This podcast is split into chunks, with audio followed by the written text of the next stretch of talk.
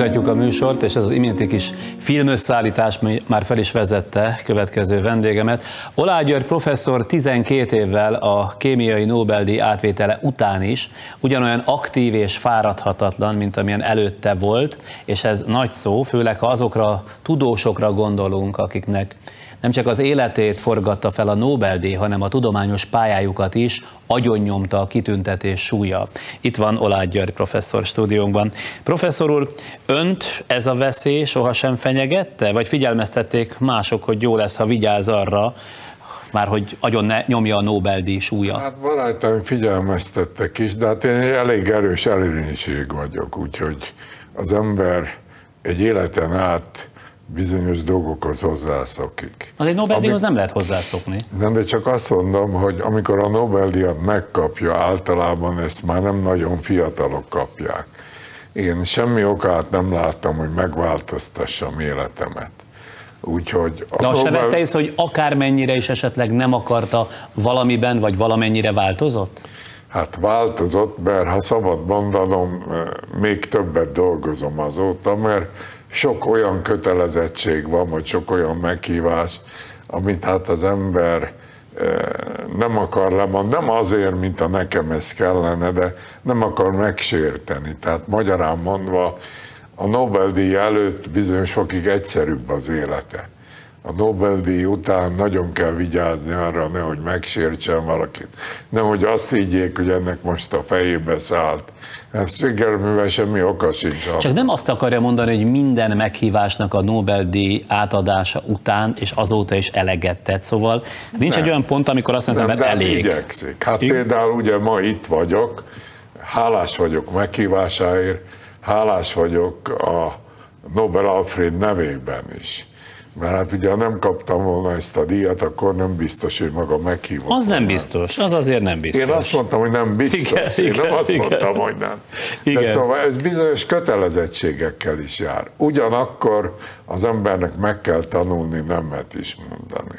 Igen. Én még mindig aktív kutató vagyok, nem tudom, mert nézze, egy kutató az azért kutat lényegében, mert érdeklődés van benne egy festő, hát legalábbis a jó festők, az azért fest, mert van benne még valami, amit vászonra akar tenni.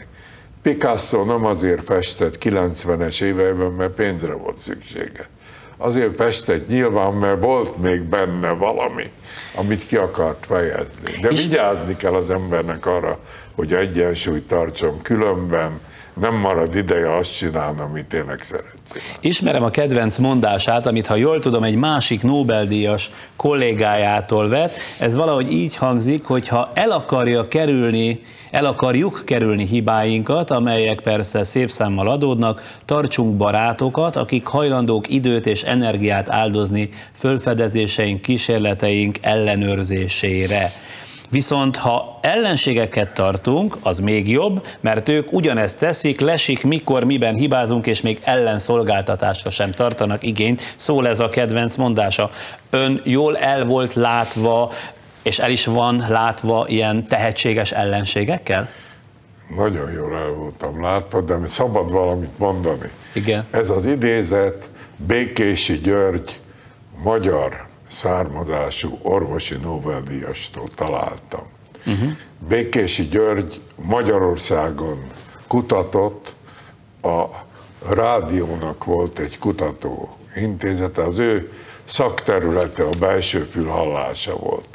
És most miért kutatott a rádiónál, mert fontos volt, hogy jobb mikrofonokat csináljanak, akkor jobban lehet hallani.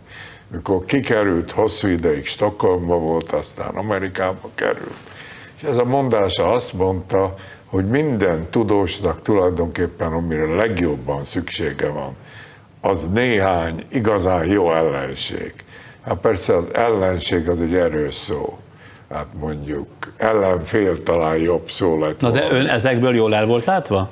Eh, én személy szerint igen, én tíz évig egy nagy tudományos vitának voltam a középpontjában, ebben nem akarom a hallgatóságát untatni, ez egy kémiai vita volt, és egy, hát a kémikusok is, is emocionálisan vitatkoznak. Ez lehet, hogy az, amikor, mert anekdóta számba megy, és nem tudom, hogy erre utal a professzor úr, valamikor a 60-as évek elején tudományos konferencián az elnöklő Nobel-díjas tudós önhöz lépett, és azt mondta, hogy George, nagyon jól ismerjük magát, ön nagyon nagy jövő előtt áll, ezért kötelességünk figyelmeztetni, hogy amit itt hallottunk magától, az veszedelmesen kétséges teória. Ne vigye be a tudományos közvéleménybe. Hát ez, ez a veszedelmes teória volt az, amiért 30 évvel később Nobel-díjat kapott?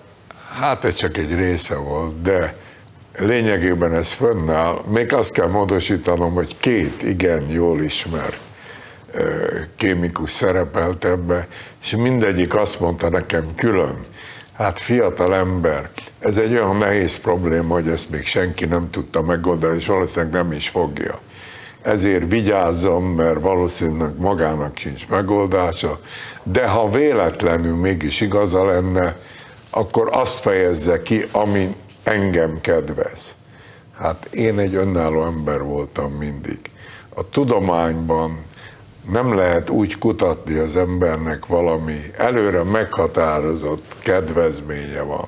Azt akarja bizonyítani, hogy valami, ami neki kedvez, hogy valakinek kedvez igaz tudományban mondani, igazságot akarjuk megtalálni. Tudná azt mondani az én nyelvemen is magyarul, hogy én is megértsem, hogy mi volt ez a kutatás, amitől óvántették? Hát ez a nagy vita, ez egy bizonyos ilyen ionos vegyület. Én a Nobel-díjamat a szén ionos vegyülete miatt kaptam, de eh, hosszú ideig a fölfogás az volt, hogy a szén egy-egy elem, ami egyike az alapelemeknek a földi élethez hogy ennek csak négy hozzá kötött szomszédja lehet, négy értéke lehet.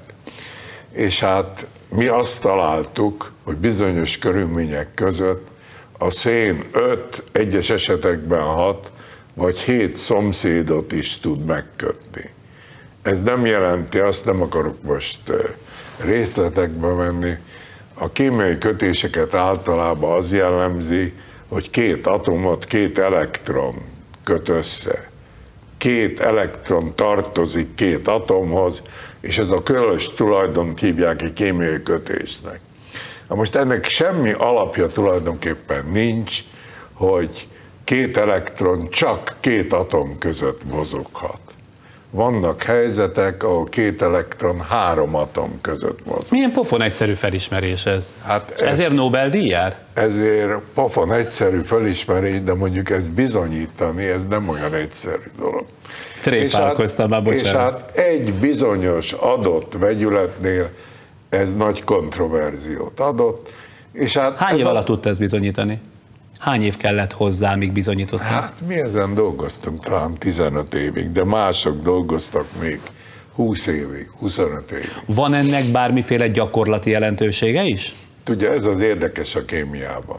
Az ember, hát legalábbis alapkutatásban, azért kutat, mert érdekli valami. Én nem hiszek abba, hogy valaki alapkutatást úgy csinál, hogy most azt mondja, hogy reggel 9-kor bemegy a laboratóriumába, és 9 és 12 közt valamit csinál, amit az emberiség szempontjából egy nagy eredmény lesz. Az igazság az legalábbis az én tapasztalatomban, hogy a kutatót az érdeklődése hajtja. Amikor én ebben kutattam, sose gondoltam volna erre, hogy ennek valami gyakorlati jelentősége van. Ahogy kiderült, nagyon nagy gyakorlati jelentősége van, mert a szén kémiának, ugye a szén elemnek a kémiája az alapvető az emberi élethez. A szervezetünk szénvegyületekből van fölépítve. Tulajdonképpen, ha meghalunk és elhamvasztanak, akkor marad talán egy fél kiló hamu, aminek egy jelentős része szénből áll. De ugyanakkor a biológia, hát ez tulajdonképpen nagy szerves vegyületek, kéntart, széntartalmú vegyületekből áll össze. Ugyanakkor a kémia használja a széntartalmú vegyületeket egyrészt, hogy elégetésük végén energiát termeljen, másrészt, hogy anyagokat csináljon belőle. Tehát a szénkémia alapvető a mindennapi élethez. És ez a, hát mondjuk ilyen egzotikus alapkutatás, amit senki nem hitt abba, hogy ennek valami gyakorlati jelentősége. De ön azért hitte és tudta. Hát én hittem, de tudja, amikor maga csinál valamit, ha még maga se hisz benne, akkor hogy várja a másik? Na most úgy tudom, hogy ha már ennyire belementünk a szakmába, bár óvakodtam tőle, de kémia órának nagyon jó volt, amit mondott, mert minden világos volt és követhető. Rég nem voltam kémia órán, van annak már legalább 30 éve, de most kaptam boldog egy... élet van. Igen, igen. Úgy tudom, hogy valami olyasmin dolgozik, amivel ha beválik, meg lehet menteni az emberiséget a két legfontosabb vagy legfenyegetőbb katasztrófától, az energia energiaválságtól, illetve a végzetes klímaváltozástól. Elmagyarázná, de tényleg a magamfajta tudatlanok nyelvén, hogy mit jelent ez, tehát hogy mit csinál ön? Nézze, ahogy én mondtam, én egy életet töltöttem el széntartalmú vegyületek kémiájának kutatásával. Az egyik legegyszerűbb széntartalmú vegyület, abban egy szénatomban és két oxigénatom, egy széndiokszidnak hívjuk minden széntartalmú vegyület, beleértve a kőszenet, a kőolajat, a földgázt, ha elégeti a széntartalmából széndiokszid lesz. Mi emberek, mi is állandóan széndiokszidot termelünk. Hát valószínűleg maga ebédelt valamit, vagy reggelizett valamit, én is. Amit ettünk, azt a természetünk égeti, ez adja az energiánkat és ez a széntartalom, ez széndiokszid formájában jön ki. Mi itt és a kollégái állandóan széndiokszidot termelünk. De nem csak mi, hanem 6,5 milliárd ember, aki él a Földön. Tehát azt mondja, hogy mondjuk széndiokszidot lehetne üzemanyagként használni? Na most azért mondom, hogy a széndiokszid az egy alapvető, alapvető eleme a mindennapi életnek. A levegő, amiben élünk, abban is széndiokszid van. Nem sok, 35 ezeret százalék, de az élethez abszolút szükséges. A természet ezt a széndiokszidot recirkulálja. Ezt hívják fotoszintézisnek. A növények kiszívják a levegőből a széndiokszidot, és vízzel és a napenergiával új növényi életet termelnek. Ebből, ha elég ideje van, akkor új üzemanyag, új fosszilis üzemanyag termelődik. De ez sok-sok százmillió év kell. Az egyik problémája ma az emberiségnek, tulajdonképpen két része van. Az egyik az, hogy ezek a fosszilis energiaforrások, a kőszén, a kőolaj, a földgáz, amit a természet adott adománynak nekünk. Ezek kimerülőben vannak. Ezek kimerülőben van.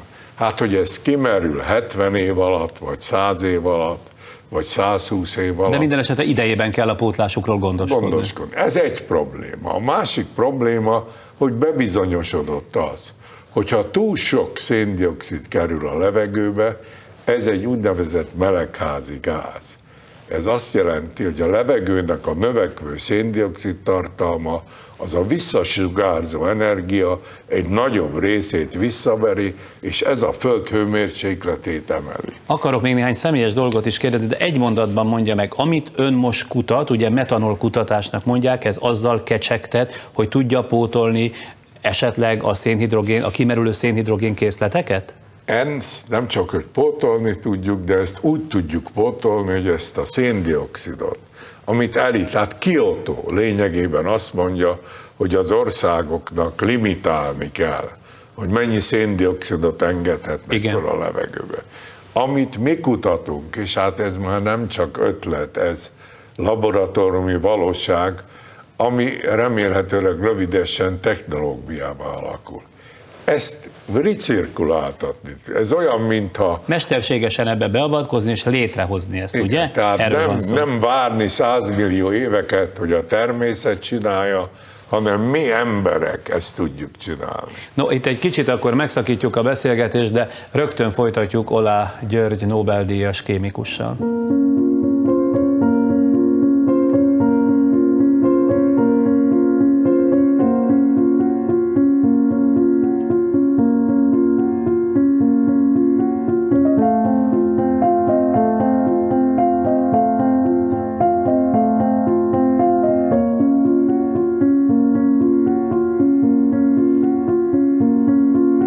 Folytatjuk Olá György professzorral. Már csak pár percünk marad, de azért néhány dolgot ilyen személyeset szeretnénk megtudni öntől. Parancsolj. Ön egyszer ugye a kémia szerelmesének nevezte magát, és nekem ez egy kicsit érthetetlen, hogy miért lett az, hiszen a családjában, ahogy itt végigolvastam az életrajzát, hírmondója sem volt a természettudománynak. Gimnáziumban, ha jól tudom, ön sem érdekelte, egy kicsit sem a kémia. Akkor hát hogyan és mi, mikor vagy miért történt a dolog? Én nem tudom, hogy ön házas-e volt-e szerelembe. Mondjuk de, igen. Hát ha igen, meg tudja logikusan mondani, hogy miért esik szerelembe valakivel, és miért az a Na személy. de úgy, hogy ki nem állhatja, vagy legalábbis messze nem ez tartozik nem, a kedvencek közé. Mondjuk van ilyen is. Őszintén, van ilyen is. ameddig gimnáziumba jártam, sose gondoltam arra, hogy természettudományban legkevésbé kémiával fogok foglalkozni.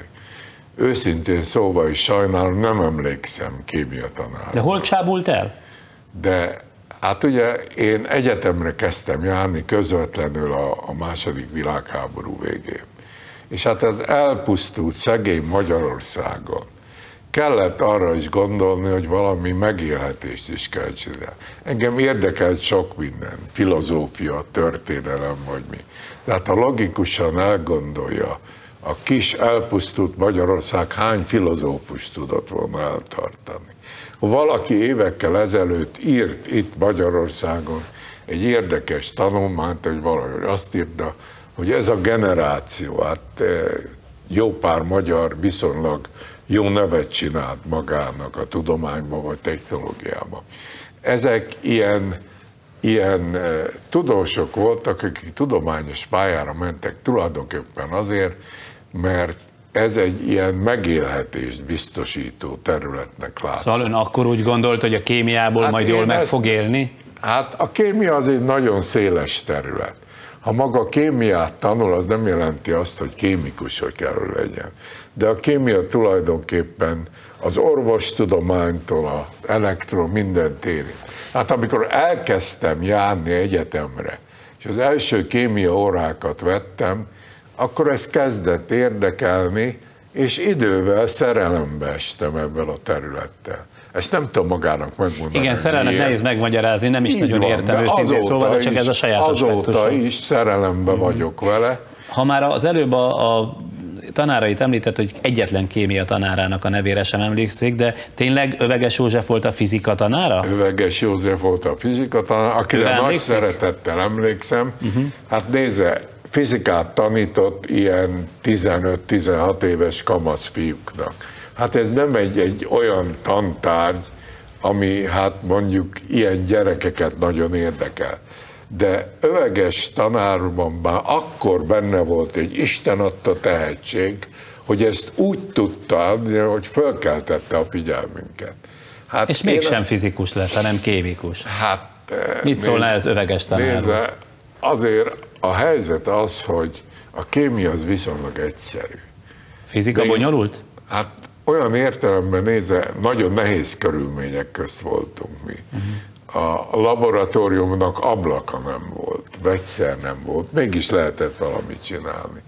Ahhoz, hogy komoly fizikát tudjon csinálni, ahhoz berendezés kell. Még Ötvös Lórántnak is a híres ingája, hát az se egy olyan egyszerű dolog volt, hogy azt mindenből össze lehet rakni. Tehát talán ez volt bennem, hogy ez a kémia ennek eh, nagyon nagy skálája van, hogy mit tud vele csinálni, és nagyon egyszerű körülmények közt is ele. Itt a fiatalok ugye ma panaszkodnak gyakran. Hogy? Ez egy olyan magyar tulajdonság, hogy panaszkodunk. Panaszkodó nép vagyunk, úgy látja a világot hát, járva? vagy legalábbis túlhangsúlyozzuk a problémát. Mindenütt vannak problémák. De szerintem a problémák helyett inkább az eredményeket kell hangoztatni.